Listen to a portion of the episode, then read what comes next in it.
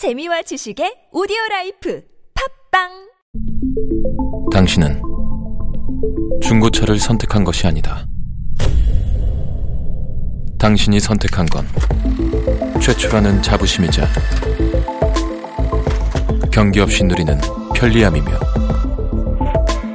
BMW만의 격이 다른 책임감. 당신은 BMW의 선택을 선택했다. BMW 프리미엄 셀렉션.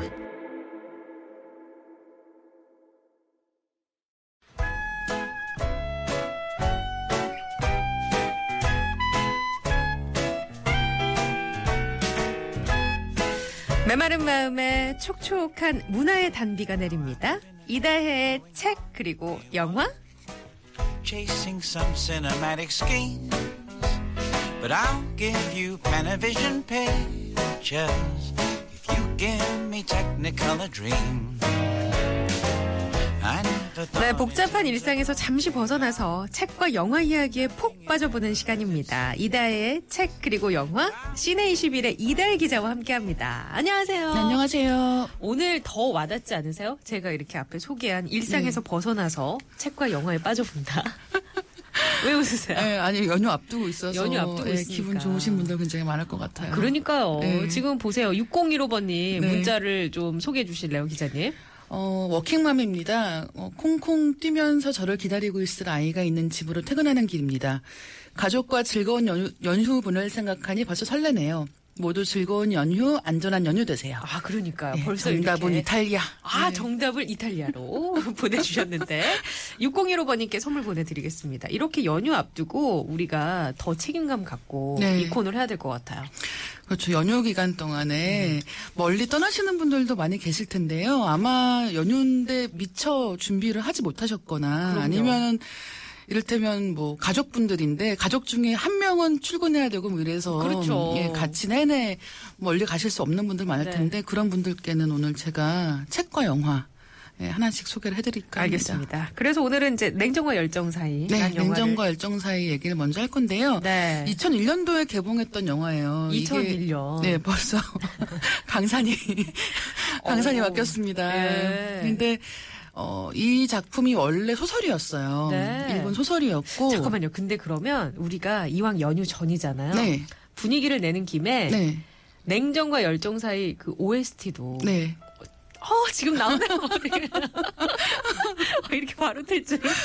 마치 준비했다는 듯이. 그렇죠. 이거 들으면서 우리가 소개하면 네. 뭔가 연휴 전에 아련한 맛이 있는 아련함도 있고 카페에서 이제 커피 한 잔 마시면서 하는 것 같은 집에 느낌. 가고 싶네요, 저는 지금. 아직 시작한 지 몇 분 되지 않았는데 벌써 가신다고 하면 카페에 어떡합니까? 가고 싶어요, 저는. 아, 예, 그래서 이 분위기 있게 우리 한번 네. 냉정과 열정 사이 2001년에 이 영화가 나왔어요. 네. 어, 이 작품 얘기할 때 사실 피렌체 많이들 떠올리실 것 같아요. 네. 어, 음악에 어울리게 제가 잠깐 아련한 얘기를 하자면 저도 피렌체 두오모에 다녀왔습니다. 어머, 그래요? 두오모에 올라갔더니 어, 저와 같은 무수하게 많은 여성분들께서 나의 준세이는 어디에 있을까 이런 모드로 어, 준세. 이 준세이라는 이름이 바로 남자 주인공 이름이거든요. 네네. 어, 여기서 이야기 남녀 주인공이 있는데 영화가 시작하면 두 사람이 같이 있는 상태가 아니에요. 각각의 연인이 있고 어, 이 두 사람은 사실 어떤 모종의 이유로 예전에 이별을 한 상태입니다. 그 여자 주인공에게는 외국인 남자친구가 있지 네, 않았어요? 그렇습니다. 근데 이 두 사람이 이제 그런 약속을 했던 거죠. 우리에게 무슨 일이 생기더라도 음. 어, 서른 번째 생일날 또 이제 그 피렌체에 있는 두오모에서 만나자라고 했던 거예요. 네. 그리고 이제 그 문제 그녀의 생일날이 다가오고 있는 거죠. 서른 번째 생일. 네. 이다혜 기자나 저는 한참 지났는데. 한참 지난 정도가 아니고요. 어, 저는 이 영화를 다시 보면서 네. 아, 서른 번째 생일은 아무것도 아니다. 자네들이 무엇을 알고 있는가? 아련한 음악과 잘 어울리지 않습니까? 이런 감성? 아, 그러게요. 그래서 어, 어쨌든 그런 약속을 한 두 사람이 과연 다시 만날 것이냐, 음. 다시 사랑을 이룰 것이냐, 네. 이런 두근두근하는 마음으로 보실 수 있는 그런 영화고요. 그런데 2001년 개봉작과 지금 개봉작이 뭐 좀 다른 다른 차이점이 점이 있어요. 없습니다. 그냥 똑같은 예, 영화인 거죠. 그런데 음. 어, 요즘에는 이렇게 뭐 예를 들면은 재개봉을 하는 상황에서 삭제된 컷들을 다시 붙인다던가 하는 경우도 많이 네, 있거든요. 네. 근데 이제 그런 게 아니라고 해도 이런 옛날에 좋아하던 영화 다시 보는 기분이라는 건 역시 그렇죠. 어, 예를 들면 2001년도에 아마 연애하시면서 이 영화 맞아요. 보신 분들 정말 많을 거예요. 네. 그러면 어, 더 아련해지는 곡으로 그럼 다시 보면서 아 그때 그 사람은 잘 살고 있을까 그러게. 이런 생각 하시는 분들도 많을 것 같고요. 그 뭐 영화나 노래나 그런 게 있는 것 같아요. 그때 그 당시에 향기, 채취, 감성, 추억 네. 이런 거를 한꺼번에 끄집어내서 떠올려주게. 하는. 네, 그래서 아마 2001년에 내가 좀 더 젊었었던 시절에 그렇죠. 내가 다른 누군가 연애를 했던 시절에 나는 어. 어... 땠는지를 한번 반추해 보면서 2001년도에 저는 이 주인공들이 서른 살 얘기했잖아요. 네. 서른 살이 한참 남았을 때였어요. 예. 그래서 하, 그런 날이 올까라고 생각했거든요. 지금 보니까 그런 날은 오고도 시간이 한참 더 가서 약간 아련한 마음과 음. 더해서 어, 어떻게 보면은 이 영화 속의 이야기가 이런 서른 번째 생일에 다시 만나자라는 약속이 당시에 유행을 좀 했었습니다. 음. 그래서 소설책이 원래 유행을 했었고 소설책에서 여자 작가가 여자 이야기를 쓰고 남자 작가가 남자 이야기를 쓴 거예요. 아. 이제 그렇게 연재를 하고 책이 두 권을 나왔는데 이제 영화와 책을 보신 분들이 당시 사귀던 애인하고 이런 약속들을 하시는 아, 거죠. 그렇죠. 네. 우리 어디서 만나자. 그렇죠. 근데 제가 보기에는 그때 약속하신 네. 분들 거의 다 잊으셨을 것 같고 예. 아시겠지만 대체로는 헤어지고 나면 그렇죠. 원수 같은 기억이 많이 남습니다. 그래서 이렇게 영화 같은 이야기는 잘, 잘- 벌어지지 않는다는 거. 네, 존재하진 않지만 네. 근데 이제 얘기 속에 저는 그 단어가 딱 와닿네요. 아련함. 네. 이 오늘 이 냉정과 열정 사이를 설명해 주는 그 그렇죠. 아주 명료한 키워드가 아닐까 어, 생각이 들면서 저희가 네. 노래를 하고 준비했습니다. 아, 분위기 한번 푹 빠져보시라고. 안, 안드레아 보첼리 그리고 제니퍼 로페즈가 함께 부른 기사스 기사스 기사스.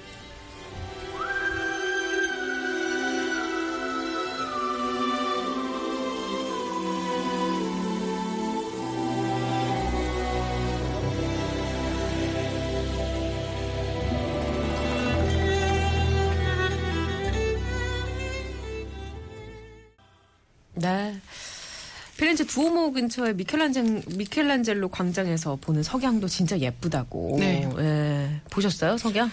저는 여기 안 갔습니다. 아, 예, 알겠습니다. 귀찮아가지고. 5469번님 갔다 오셨네요. 이번 여름 휴가 때, 아, 가실 예정이네요. 여름 휴가 때 결혼 20주년 기념 여행으로 이탈리아 갑니다. 아, 축하드립니다. 예, 잘 다녀오세요. 예, 2710번님께서는 정답과 함께 사연을 주셨어요. 어, 10년 전 패키지 신혼여행 갔는데 냉정과 열정 사이 분위기 좀 내보려 했지만 피렌체 두오모 들어가지도 못하고 멀리서 사진만 찍었습니다. 패키지는 안 돼요 하고 적어주셨어요. 사람 많잖아요, 그쵸? 줄을 정말 길게 쓰거든요. 그래서 음. 사실은 시간이 촉박할 때는 정말 밖에서 사진만 찍고 오시는 경우도 많았을 것 같아요. 3570번님은 사랑하는 아내 희주님과 맛있는 피자 먹고 싶습니다. 이탈리아요. 라고 주셨어요. 아, 희주님 좋으시겠네요. 님자를 붙였어요. 아내의 이름에 님자. 어떤 관계인지. 예, 종속 관계인 것 같습니다. 모시는 분이죠, 모시는 분. 예. 3570번님께 선물 보내드릴게요. 네. 좋은 밤 되시기 바랍니다. 그런가 하면 0718번님도 옆에 있는 제 아내가 빨리 보내라고 막 재촉하네요. 선물 준다고. 라고. 어떻게 이분께도 드릴까요? 이달 기자님 어떻게 생각하세요? 주세요. 아내분께서 화내실 것 같습니다. 예, 네. 0718번님께도 선물 보내드리겠습니다. 7069번님은 오늘 못한 계약은 금요일 올리면 되고 오랜만에 이렇게 방송에 문자로 참여하니까 이걸로 족하다 싶습니다. 앞으로 몇 분은 더 들을 수 있으니까 좋은 음악 많이 부탁드려요. 라면서 주셨는데 7069번님께도 선물 보내드리겠습니다. 고맙습니다. 자, 냉정과 열정 사이 얘기해봤고요. 이번에는 책 얘기를 좀 해볼게요. 어떤 네. 책을 오늘은 또 갖고 오셨어요? 어, 오늘은 일본 에세이인데요. 무라카미 하루키 책이 새로 나와가지고 아. 지금 나오자마자 종합 베스트셀러 순위 올랐거든요. 예. 그래서 이 책 얘기를 해보려고 하고요. 제목이 직업으로서의 소설가입니다. 직업으로서의 소설가. 네. 그런데 앞에서의 그 냉정과 열정사에도 일본 소설이 원작이었는데 이번에도 무라카 무라카미 하루키의 작품인데 네. 굳이 이 작품을 들고 오신 데는 이유가 있을까요? 일단 제가 이제 무슨 책 얘기를 할까 하고 이제 뭐 신간도 보고 네. 베스트셀러 목록도 봤거든요. 근데 그두 목록에 다 겹치는 책이 있기가 쉽지가 않은데 이 책에 딱 보이는 거예요. 그래서 음. 얘기를 할까 하고 가져왔고요. 또 이제 하루키는 워낙 좋아하시는 분들이 많으니까요. 네.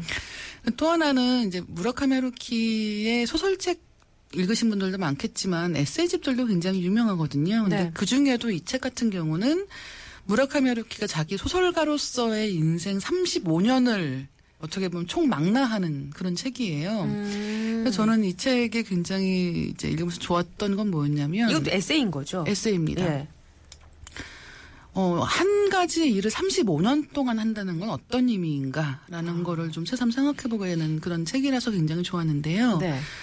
어, 우리가 이제 취직을 하거나 어떤 특정한 일을 하면서 먹고 살게 되는데, 어, 사실은 일과 관련돼서는 좋은 일도 많지만, 특히 월급날은 좋지만, 그 외에 숱하게, 어, 안 좋은 일도 겪고, 그렇죠. 힘든 시간도 겪고, 그러지 네. 않습니까? 근데, 무라카미 하루키는 어떻게 보면 등단할 때부터 굉장한 주목을 받았지만, 이 책을 보시면, 사실 무라카미 하루키가 그동안 뭐 그 자기 책을 쓰면서 이를테면 논픽션에 도전했던 적도 있었고 그다음에 여러 가지 이제 자기가 어떤 것들을 할 때마다 사실 문단이라고 하는 그런 기성의 작가들이라든가 이런 쪽으로부터 안 좋은 말도 많이 들었던 거예요.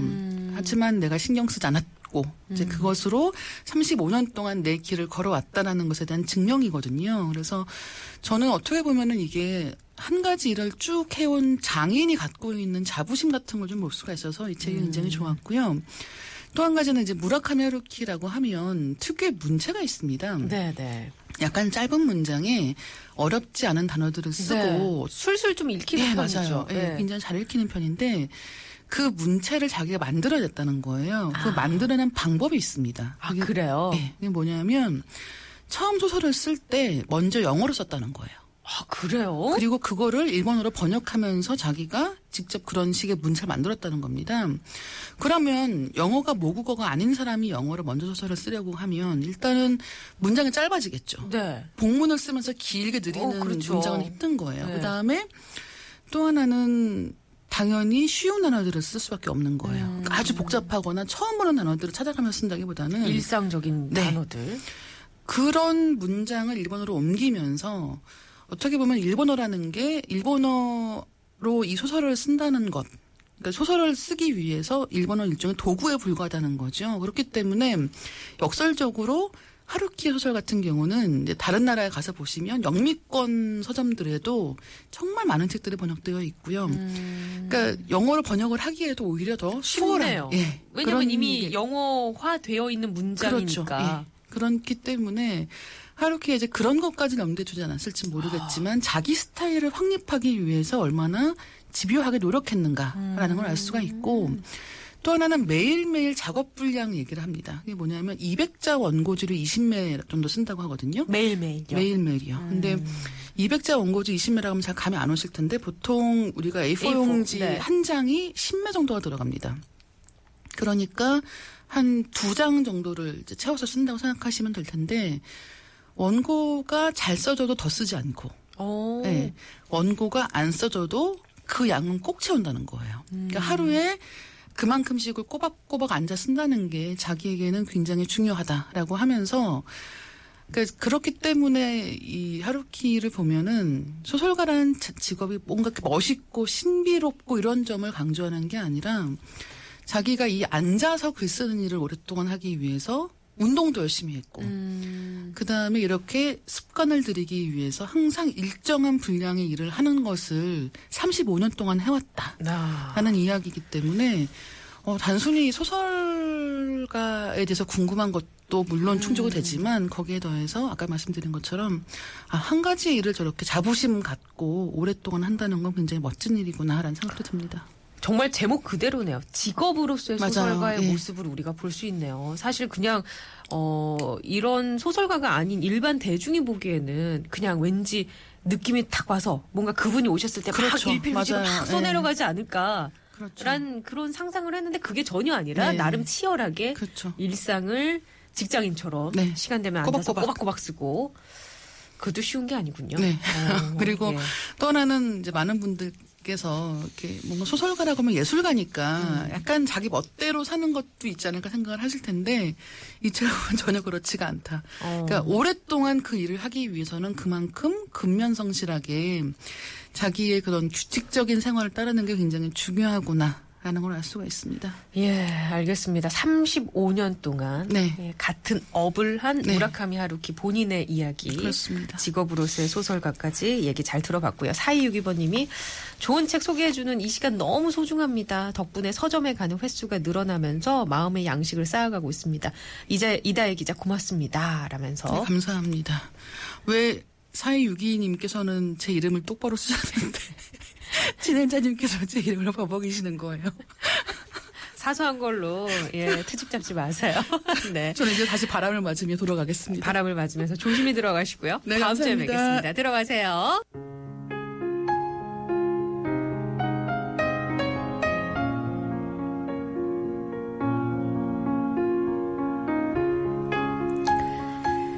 천안 쌍용중학교 학생부장 김철회 선생님은 별명이 재봉틀 선생님이랍니다.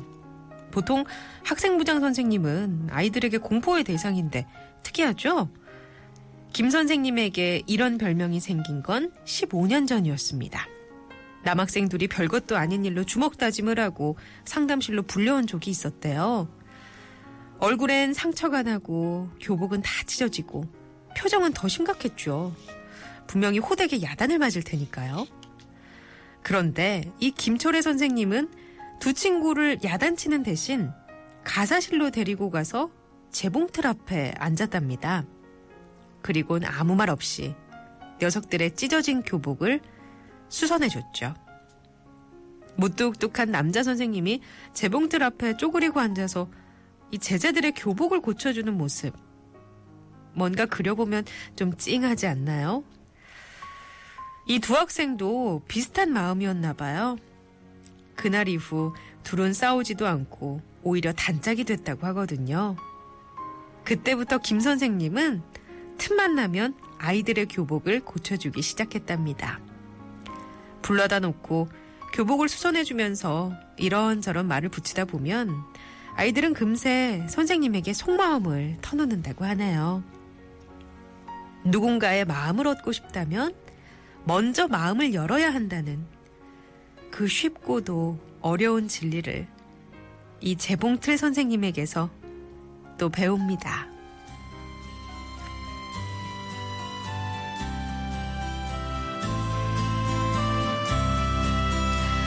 양희은의 아름다운 것들 흐르고 있어요. 라디오 와이파이 최지은입니다는 오늘 여기까지입니다. 고맙습니다.